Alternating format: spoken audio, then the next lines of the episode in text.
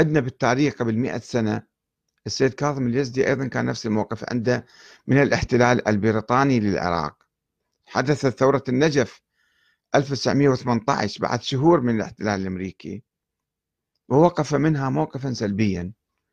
بعدين حاصروا المدينة وقبضوا على قادة الانتفاضة وقادة الثورة وأعدموهم وهو ولا كلمة تكلم.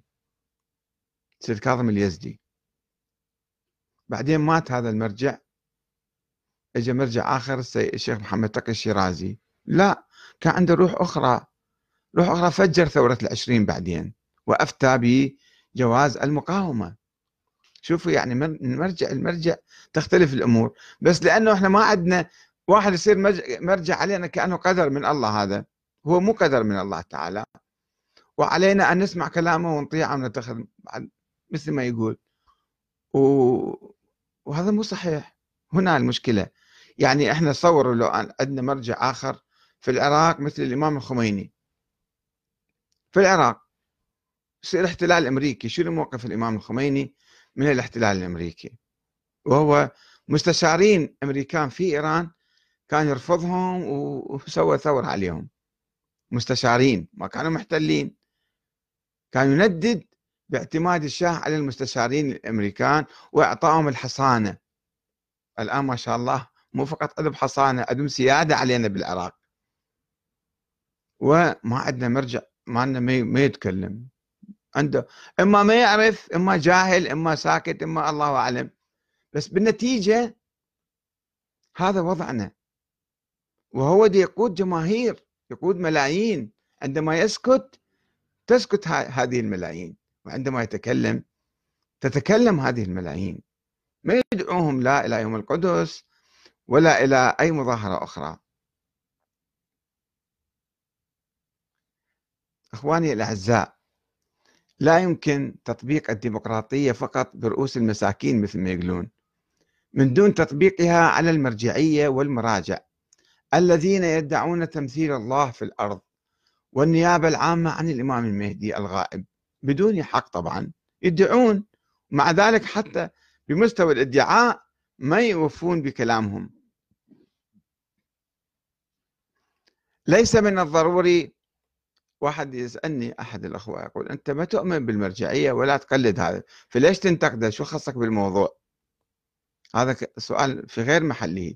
في الحقيقة لأنه وضع موجود بالبلد. حتى لو أنا ما انتخبت رئيس الوزراء مثلا أو الحزب الفلاني الحاكم بالتالي أنا مواطن في هذا البلد وهذا رئيسي وهذا ملكي وهذا زعيمي وهذا الحاكم.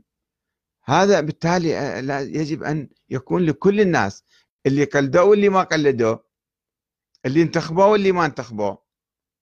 يجب حالة موجودة بالساحة يجب أن ننتقدها. ليس من الضروري أن أؤمن بمرجعيته وأقلده. وإلا لأصبحت واحدا من الذين يقدسونه ويتبعونه اتباعا أعمى. وإن من حقي أن أنتقده لأنه زعيم سياسي. مرجع زعيم سياسي الآن هو. ويدعي أنه نائب الإمام المهدي والحاكم الشرعي والولي الفقيه. ومع ذلك لا يقوم بمهامه وواجباته. كما أن من حقي أن أنتقد ملوك آل سعود مثلا رغم أني لا أؤمن بهم ولست مواطنا في السعودية. ولكن كحكام موجودين في البلاد العربية مواقفهم تهمنا وتضرنا ولكنهم يدعون أنهم ولاة الأمر ويحتلون هذا المنصب الخطير. يعني آه، شوفوا بالنتيجة يعني عندنا ألف سنة 1400 سنة ما كان عندنا ديمقراطية وكنا نحرم الشورى والديمقراطية. الآن انتقلنا إلى مرحلة جديدة الشيعة بالخصوص. صرنا نؤمن بالديمقراطية ولكن الديمقراطية على الناس الصغار نطبقها وبصورة مشوهة. أما المرجعية العليا اللي هي فوق هذا فوق النظام السياسي كله ما في ديمقراطية. ما نعرف كيف يجي المرجع وكيف يروح وش يسوي وكيف يتخذ قراراته ومن يشير عليه وهو يعني فقط هو كأنه وحي ينزل عليه ويتخذ القرارات من دون مناقشة ومحاسبة. ما في مجلس شورى مثلا ما في مثل كل دول العالم في البرلمانات منتخبة من الناس تناقش الحكام في الأنظمة الديمقراطية. ولكن إحنا نعيش حالة استبداد واستبداد ديني وهذا أخطر من الاستبداد العادي. أنا واحد بس من شوفوا الآن أنتم رد ردود الفعل خلينا تجي على مقالتي هاي والتعليقات أنه أنت كيف تتجرأ وتتكلم على المرجع على آية الله هو يعرف هو كذا. أنت منو حتى تتكلم؟ هكذا هذا منطقهم. هذا منطق المستبدين ومنطق الاستبداد. أنه ما يسمحوا لأي إنسان أن يناقش أو يرد أو يقترح أو يأمر بالمعروف أو ينهى عن المنكر. ففي رمضان إن شاء الله كل إنسان يسمع كلامي إذا اقتنع بكلامي خليه يفكر.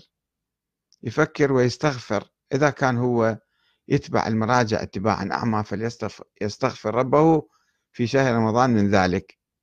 ويحاول أن يكون حرا وآمرا آه، بالمعروف وناهيا عن المنكر. والسلام عليكم ورحمة الله وبركاته.